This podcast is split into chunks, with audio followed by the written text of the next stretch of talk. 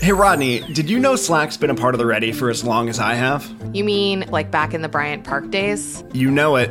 Even when there were only a couple of us working out of a cafe in Midtown, Slack is where we came together to tackle the future of work. Over eight years later, we're fully decentralized across eight time zones, and we still do it all with Slack. That's right, because it's the AI powered platform for growing your business, keeping your teams connected, and making work legitimately simpler. Now you can get up to speed on a new project with one click summaries or find exactly what you need when you need it with an AI supercharged search function.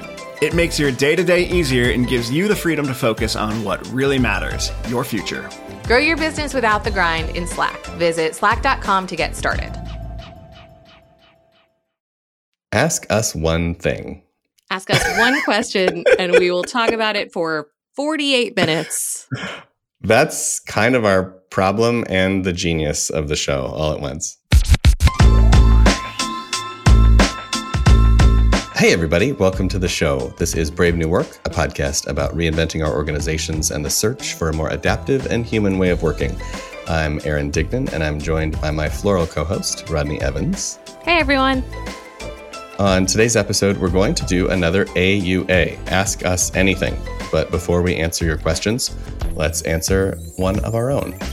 Let's do a check in round. Some days I'm very inspired, and some days I'm not. And today was a not day. So here's a question from Aaron, which is if you could change anything about yourself, what would you change? Oh, wow. It's deep. You go first. Yeah. Give me a second. Yeah, it is deep. I feel like I need like a physical answer and a and a like mental me or both. spiritual answer, you know? Yeah. Otherwise it feels like the genie's wishes, like I'm not sure that I can choose. You can have three things. I don't mind. exactly. now we've just turned it I'll- into the, I- into the genie's lamp question. Um, Just kidding. yeah. So I think for me, physically, I wish I had one of those metabolisms that like your one friend has where they can just eat Mm. whatever they want and it doesn't matter. That would be Mhm. so fun. And I know sometimes they hate it, but I'm just like, I don't know. Grass looks pretty green from here. Yeah. So I'm going with that. And then mentally, I wish I had more like social memory and social intelligence. Like I forget what's going on with people or or I'm unaware of what's going on with people sometimes in a way where I don't feel great about it, but I just it's like how my brain works and I'm in my own world. So I wish I was the person that was like, I know whose birthday it is today. And I know that, you know, someone is off on this trip with this person and I know their spouse's name. And there's a beautiful like social conscientiousness that I wish I had a better grasp on. You know, it's so funny. I Hmm. literally wrote down, I feel like you and I have like the opposite superpower because remember the night that we were at a dinner and I told you everyone's partner's Yes. name, Yes. At- the ready at the time? I was like, yeah, it was fun. I have that thing very strongly. And what I wrote down that I wish I could change about myself is remembering things I read Mm. Which I feel like you are like have such a superpower around. Because like I just I have retention in very specific ways and in other things that I want to learn about, like history or politics, it just like washes over me like water. And I will read the same thing so many times and I just can't I just can't keep it in my brain. It just falls Well, out. Just add it to the list of hilarious things that we are opposite on. Yeah. And It's so funny. yeah, I mean, Yeah. we can lean on each other at least. Thank goodness. I know. I'll I'll, read- tell you I'll people's read stuff for you. names and you can Yeah. tell me how Congress works. Sure. I can imagine us at like a very fancy cocktail party and you're whispering in my ear like that's the that's the senator's mistress, you know? And I'm like and he's just worked on this new nuclear bill. And you're like, here's Um, what a senator is. yeah, exactly. That's great. oh, that's really fun. Uh, okay, so today we're doing an AUA. Hopefully, all the questions will be that hilarious. So let's go to the old mailbox and see what's there. And for our newer listeners, and we know that a few hundred of you join us every couple weeks or so, we we do this AUA stuff every so often. Ask us anything. So if you have questions and you want answers, shoot us a note to podcast at theready.com. And with that said, Rodney, why don't you pick the first one out of the basket? Okay. The first question I'm going to ask to you, Mm, and then maybe I'll pile on. We'll see. What is the difference between what we do, which we might call org design or change? What's the difference between what we do, agile, and digital transformation? Can you just Mm. describe to people how you would draw lines? Yeah, that's interesting. It's especially funny for me because I did do almost a decade of work in digital transformation. So there's a lot of alignment there. And I found my way to this, frankly, because my learning was it's not really about the thing, it's about the change. And so I think when you look at agile transformation or digital transformation or any like fill in the keyword here, change in an organization or a culture, it's just a flavor of the same thing. It's a it's an emphasis or a focus, but the activity that goes on inside it, if it is successful, is going to look really similar. The principles and the practices around that thing have to change the operating system to make it more agile or make it more digital or make it more human or make it more whatever the hell you want.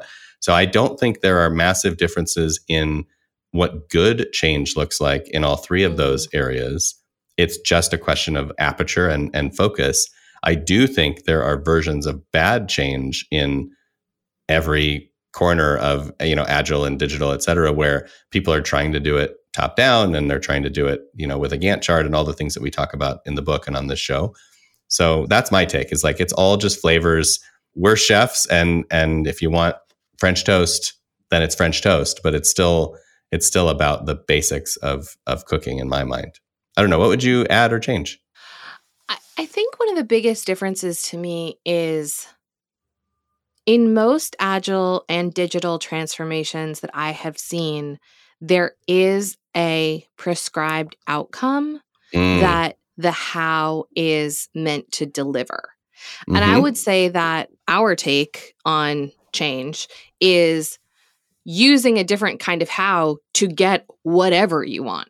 So if Right. what you want is to become a DAO, or if what you want is to become self managed, or if what you want is to try a completely new compensation structure, we will help you with the how of getting there. We have opinions on where you should head based on what's people positive and complexity conscious, but I feel like in in both of the other schools that I've seen, it, it is more about like this is, you know, the mile marker that we're trying to hit. right the a to b Um, and and I think the other thing, and like this has been evolving a little bit, I feel like internally and on Twitter too. I am kind of interested in us getting away from talking about ourselves in a transformational way Mm. because ultimately w- the way that we work inside the ready and the way that we are hoping clients work and helping them to work is just about like operating pr- properly yeah it's Yeah. like it's like you have to change in order to get to a place where you can continually evolve. But Right. ultimately, continuous evolution is just good operations. yeah And so I do feel like there's this mental model sometimes out there where it's like that is similar to digital or agile transformation that's like, oh, we're on this journey and the journey has an end or it doesn't have an end or whatever, but we're on a journey. And to me, it's like, no, we're just like running a company. But we're just Yeah. going to run a company in a better and different way. right in a continuously adaptive way and Yeah. and it is funny because like when you look at systems that do just learn and change all the time it's very rare that someone would look at something and be like that's like you'd never look at like a 10 year old and be like he's in transformation right that now That forest is really transforming right now. yeah it's like no it just is doing what it do what it does Yeah. you know and that's What it do. what it what it does It's Um, doing what it do. I also see that there was a sub question here from this listener about how do we better communicate that this thing isn't about technology or projects or saving money. So, do you have thoughts about that? Yeah. I mean, I I talk a lot about containers and contents and to me running an organization in a way that is more purposeful and more evolutionary is about having containers that function and serve the system and the things that go in those containers are things like technology specific content driven projects or financial goals or or changes. And so I think again, to me it's about like do we have practices that are evolutionary? Do we have practices that help us sense and respond in a decentralized way to what's going on for us? Great. What do those practices need to be applied to? And that might be trying a new tech stack or it might be shaving 5% out of opex. It can then it can be whatever. We can like dump whatever we want into the Tupperware. Yeah, I love that. And I do think it's the first question I always ask when people are pushing digital transformation or agile transformation or anything is you don't actually want digital, do you? You want there's some other outcome that you actually want mm. when you say mm. digital, right? Who oh, cares oh, whether smart. it's digital or analog? What I actually want is I want speed or I want relevance or I want to be able to like have these things continually get better over time or there's some reason behind the reason. And so mm-hmm. if you can mm-hmm. just identify what that is, then let's have the conversation about that. So when you say you want agility, what you really mean is you want to be able to respond to the market better as it changes. Okay, cool. Mm-hmm. What kinds of principles and practices would lead us to respond to the market better as it changes? Let's play that yeah. game. And then everything's fine. So I think yeah. that would be my my take on that. That's cool. All right, I'm going to ask you the next one again. Okay. I'm just going to okay. ask the questions. Ask us anything. It's just me asking you questions that people submit today. you like you like me to open you like me to open the I do. That's our that's our cadence is you like break the seal. You like break crack the, the, shell of the egg. And then I cook it. There we go. That's it. That's how we make omelets. You turn it into okay. a t-shirt slogan. That's right. that's really where I come in. Okay. I feel like this is a good one for you though because of how much you talk to big audiences. So, what symptoms typically prompt organizational leaders to seek transformation of this kind? What I notice is that the the symptoms that they're suffering from are really about inaction and they're about some sense of like soulful craving for a better experience, a more meaningful experience. So you kind of see two buckets of reaction. One is like we are just stuck. We are not moving fast enough. We're not deciding fast enough. There's too much waste. There's too much inaction and waste in the system. And eventually it yeah. just reaches a fever pitch. And then the person is like, we gotta, we gotta do something because we're not going to be successful like this. Or, or at a minimum, it's driving me crazy. And then the second bucket is, is the like more personal part, which is, which is almost always there as well, which is about meaning and about connection to purpose and about work as a human being and and there's a little bit of a like point of sadness where they've reached that point in their career where they do have all the trappings of success but the day-to-day lived reality of working in a bureaucracy is just wearing on them and so there does come a point where they're like I don't care if I get fired. I don't care if the whole place burns down. We've got to do something different, right? Yeah. So those are the two patterns I see the most, but maybe you can either expand on those or or add the third way? I can't. I'm out of third ways today. I I I've really never heard of such a feel, thing. I know. You win. Um I really feel like because the ways we work and the ways that we teach people to work do feel non-intuitive sometimes or non-traditional sometimes or maybe even unproven to people when they first start to wade into new ways of working. I often do feel like the precursor to your point is people just be like, fuck, we've tried everything. I'm out of ideas. Yeah. And and honestly, those are my favorite kinds of projects to start is when they're like, we had McKinsey in to do strategy, and then we had like BCG in to do a target operating model. And then we had like an we had a SAFe transformation because we couldn't deliver against the plan. And they're like, we we give up. You guys, you take a swing at it. And I'm like, this is a great time for you guys yeah. to try something that historically yes. you would have had enough ego to reject. But now sure. your ego is like exhausted and you're just like, I don't know. Just tell me, just tell me what to do. Yeah, is the dress blue or is it black? I don't know. Like you know, tell me. Up.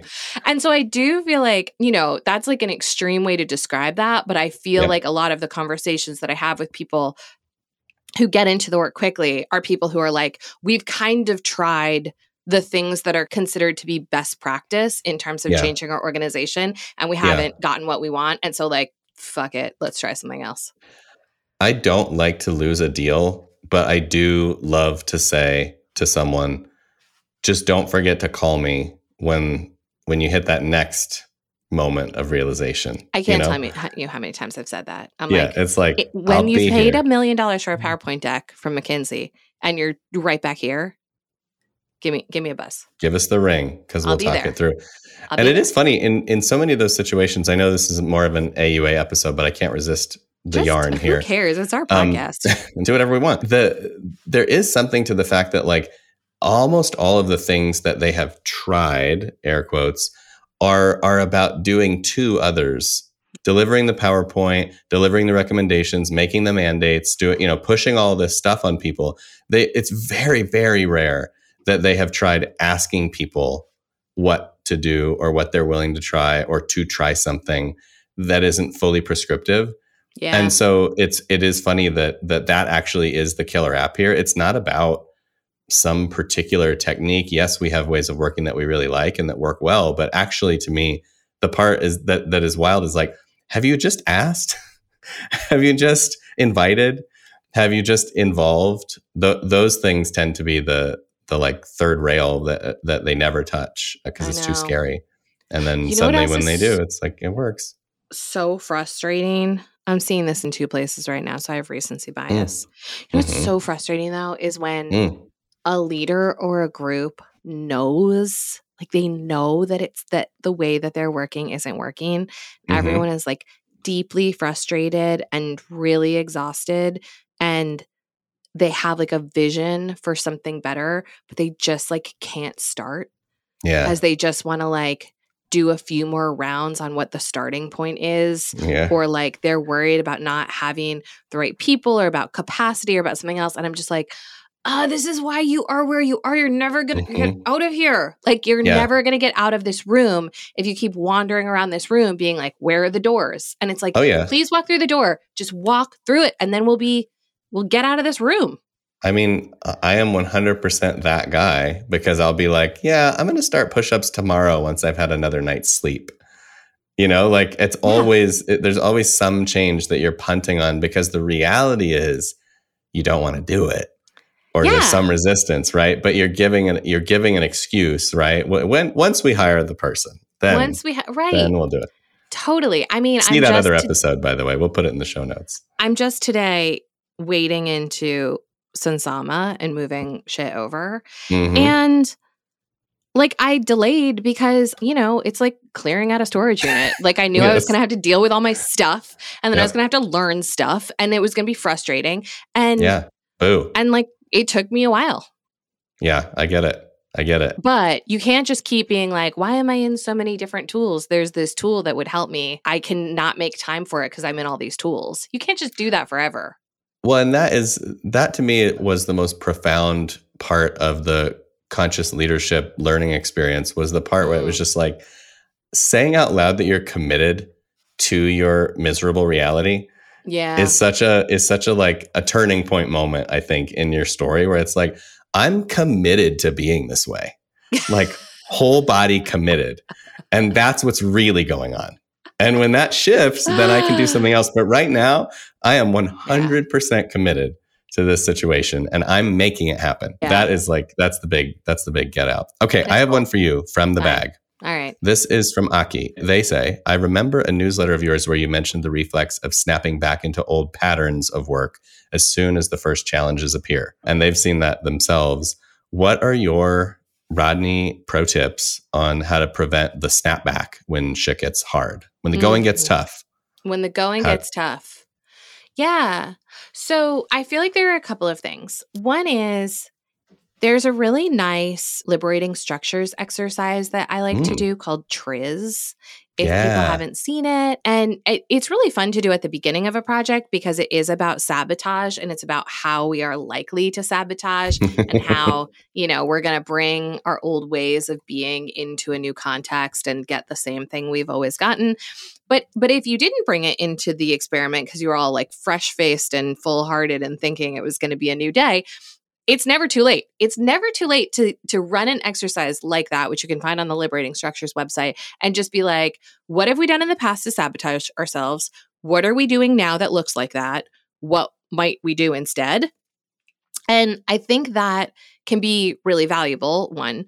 Another thing is just in terms of a team dynamic. You know, a lot of times these snapbacks are coping mechanisms or avoidance mechanisms from one person, but I think we can hold ourselves accountable as a team using something like a weekly habit review. Like if we know that we have a tendency to, for example, not do Yes. the pre-reading before we come to the meeting, like we can make a habit review question that's like, did you read the shit before the meeting? And then we each have to say yes or no at the beginning and we can just, you know, bring to the forefront the thing that we're trying to do differently. And then I also think that, you know, this is where a feedback rich environment and psych safety can be very helpful. Like, I know I've been in situations on projects where, particularly, I know what my like I know the ways in which I break bad on a project when things aren't going well or when it's like tough sledding or when I feel like Yeah. client leaning out or whatever. Yeah, yeah. And I've definitely had project partners where I'm like, here's the thing I do. when I'm stressed out, I might not see it in myself. I am inviting you now to tell me if you see me doing this thing and slipping into this pattern. And it sort of takes a lot of the like electricity out of it when you're inviting someone and being like, I'm aware of this thing about myself. I don't love it. It's a terrible experience for me and other people around me when I do this shit. So please tell me. Please tell me if you see it. So, like, those are just a few ideas for noticing, curtailing, group accountability, etc. What would you add?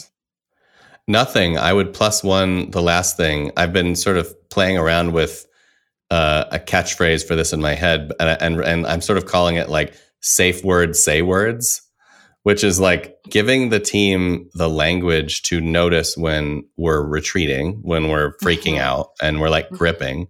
So maybe that's pineapple, and we say pineapple when that's happening.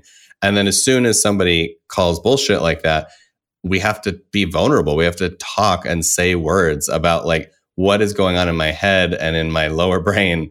Because actually, just saying out loud, I'm freaking out right now because I think we're going to fail. And I think that when we fail, my identity will crumble and then I will die is like actually quite relieving, right? Because then everyone else hears it. And it then is. and then everyone else can be like no no no like we see the same thing and and there can be like collective and collaborative problem solving around it but when we just posture and we just go in with the scalpel and start doing things it feels like we're in control and we're in charge and then everyone else is essentially not involved emotionally or cognitively so so yeah i think what you said in, in that number two there is is my favorite thing which is let's have a, a thing we can call out when we lose the plot and when that happens let's all commit to like going to vulnerability as quickly as possible and just being in the shit together and realizing that we are in it together and then you know steer from there so yeah that's all i have is that plus Wait, one can I say one some- more thing about this? Because that Yeah. brought something else up for me. you, of course I also think, you know, give yourself a break. Mm-hmm Because, like, to your point, if you're at a place, you know, the the question was when challenges appear, not when Yep. everything is going swimmingly, well. And it's like most of us who are adults working in the world have cultivated quite a few coping mechanisms in our in our time to keep ourselves safe or or keep ourselves from harm or keep our egos intact or whatever. And so like you're not always going to stay flexible and curious and self-aware when shit hits the fan and like that's what being a human being is. And so I, to me, it's sort of like, you know, have you ever, I don't know this about you. Have you ever like studied or practiced meditation? i mean i have i have read books on meditation and tried to meditate but i am not Okay. someone that has made a habit out of it that's for sure Okay, so like, you know, a lot of meditation teachers will will say to you the most important thing in meditating is when you when you are off the object to just bring yourself back just to redirect, rather than yeah narrating that you lost the object. right and blaming like- yourself and yeah Exactly. Getting into like, I'm terrible at meditating. Like I should, you know, just, give up turn your attention whatever. to the breath just you just come back like just come back and i think this is a similar practice like Mhm. when we are sort of like hooked by the situation and we do default to proven but ultimately maladaptive behaviors the move is just to be like i see what i did there and i'm coming back rather than digging far into self-flagellation because it's not really that helpful Yes. And you have now given me another idea. So I'm going to go Great. one more round on this one, let's do it which is there are certain activities in the world where commitment matters a lot. Mm, And so, like, as an example, downhill skiing, backcountry, super tough terrain, you need to have your knees forward and you're in it to win it. And it's, there's no like room for I'm 80% in. If you want to be surviving and you want to get to the bottom in one piece, you kind of have to go for it. And there's a little bit of that like lean forward aggression that's necessary. I find that with the best and most impressive leaders in in our world, our space, all those stories, they tend to do that when the shit gets really rough. They even if they do mm. temporarily maybe lose the plot or, or retreat to to bad behavior, there is such a feverish commitment to the principles that they're yeah. kind of willing to crash to enforce them. And so they really lean in. And that's when you see these amazing stories come out where it's like, oh yeah, instead of, you know, firing people or laying people off, they just stood up on a soapbox and told the entire factory, we need to cut 20% of the costs. And does anybody have any ideas? And imagine how much like downhill commitment that is. Like that is leaning all the way ahead in the boots, right? You were at the edge of employment law and a bunch of other problems in that moment. And then you're in or you're out. So I do think uh, definitely being gentle with ourselves and returning to the breath. But also, if you're really, really going to do this, really, really do it. Like really, really make the decision that I'm gonna I'm gonna lean forward when when the terrain gets rocky because I believe that it's the right thing to do and I believe that it will ultimately will get where we need to go. And a lot of that like a lot of that optimism and commitment comes through non-verbally to the team and it and it results in like a different kind of problem solving and a different kind of way of showing up. Yeah. And to anchor back to this question that we're never going to stop answering. Exactly. It was specifically about experimentation. So I also think to your point about staying committed and staying leaned in, if you can't do that in the moment where it feels like rough sledding, what about the experiment is not actually an experiment? Yeah. Because if it wasn't a safe to try experiment and we're going to backtrack at the first sign of danger, mm-hmm. then like maybe it's too big or maybe it's too yeah. dangerous or maybe it's whatever. Like if it's really an experiment, we should be able to stay on the hill and see it through. I love that. I think that is well said. And this is not ask us anything. This is ask us one thing. Ask us one thing and we'll make a whole episode. No, I'm going to ask let's you something. Do, yeah, let's do another one. We're going to start with you because you are an actual parent of a human. I'm a parent of a of two dogs and they Yes, you are. are very demanding yes, um, okay. This question is What is your take on the special needs of parents at work? I feel like while private life obviously changes fundamentally when one starts a family, the framework at work roughly stays the same in most companies. There are good benefits covering periods of leave, but I feel like not a lot of thought goes into the question of how day to day life changes when becoming a parent. Mm, yeah. And major plus 1000 in a pandemic period as well, where yeah, now right. we're all living with our families 24 7 while we work.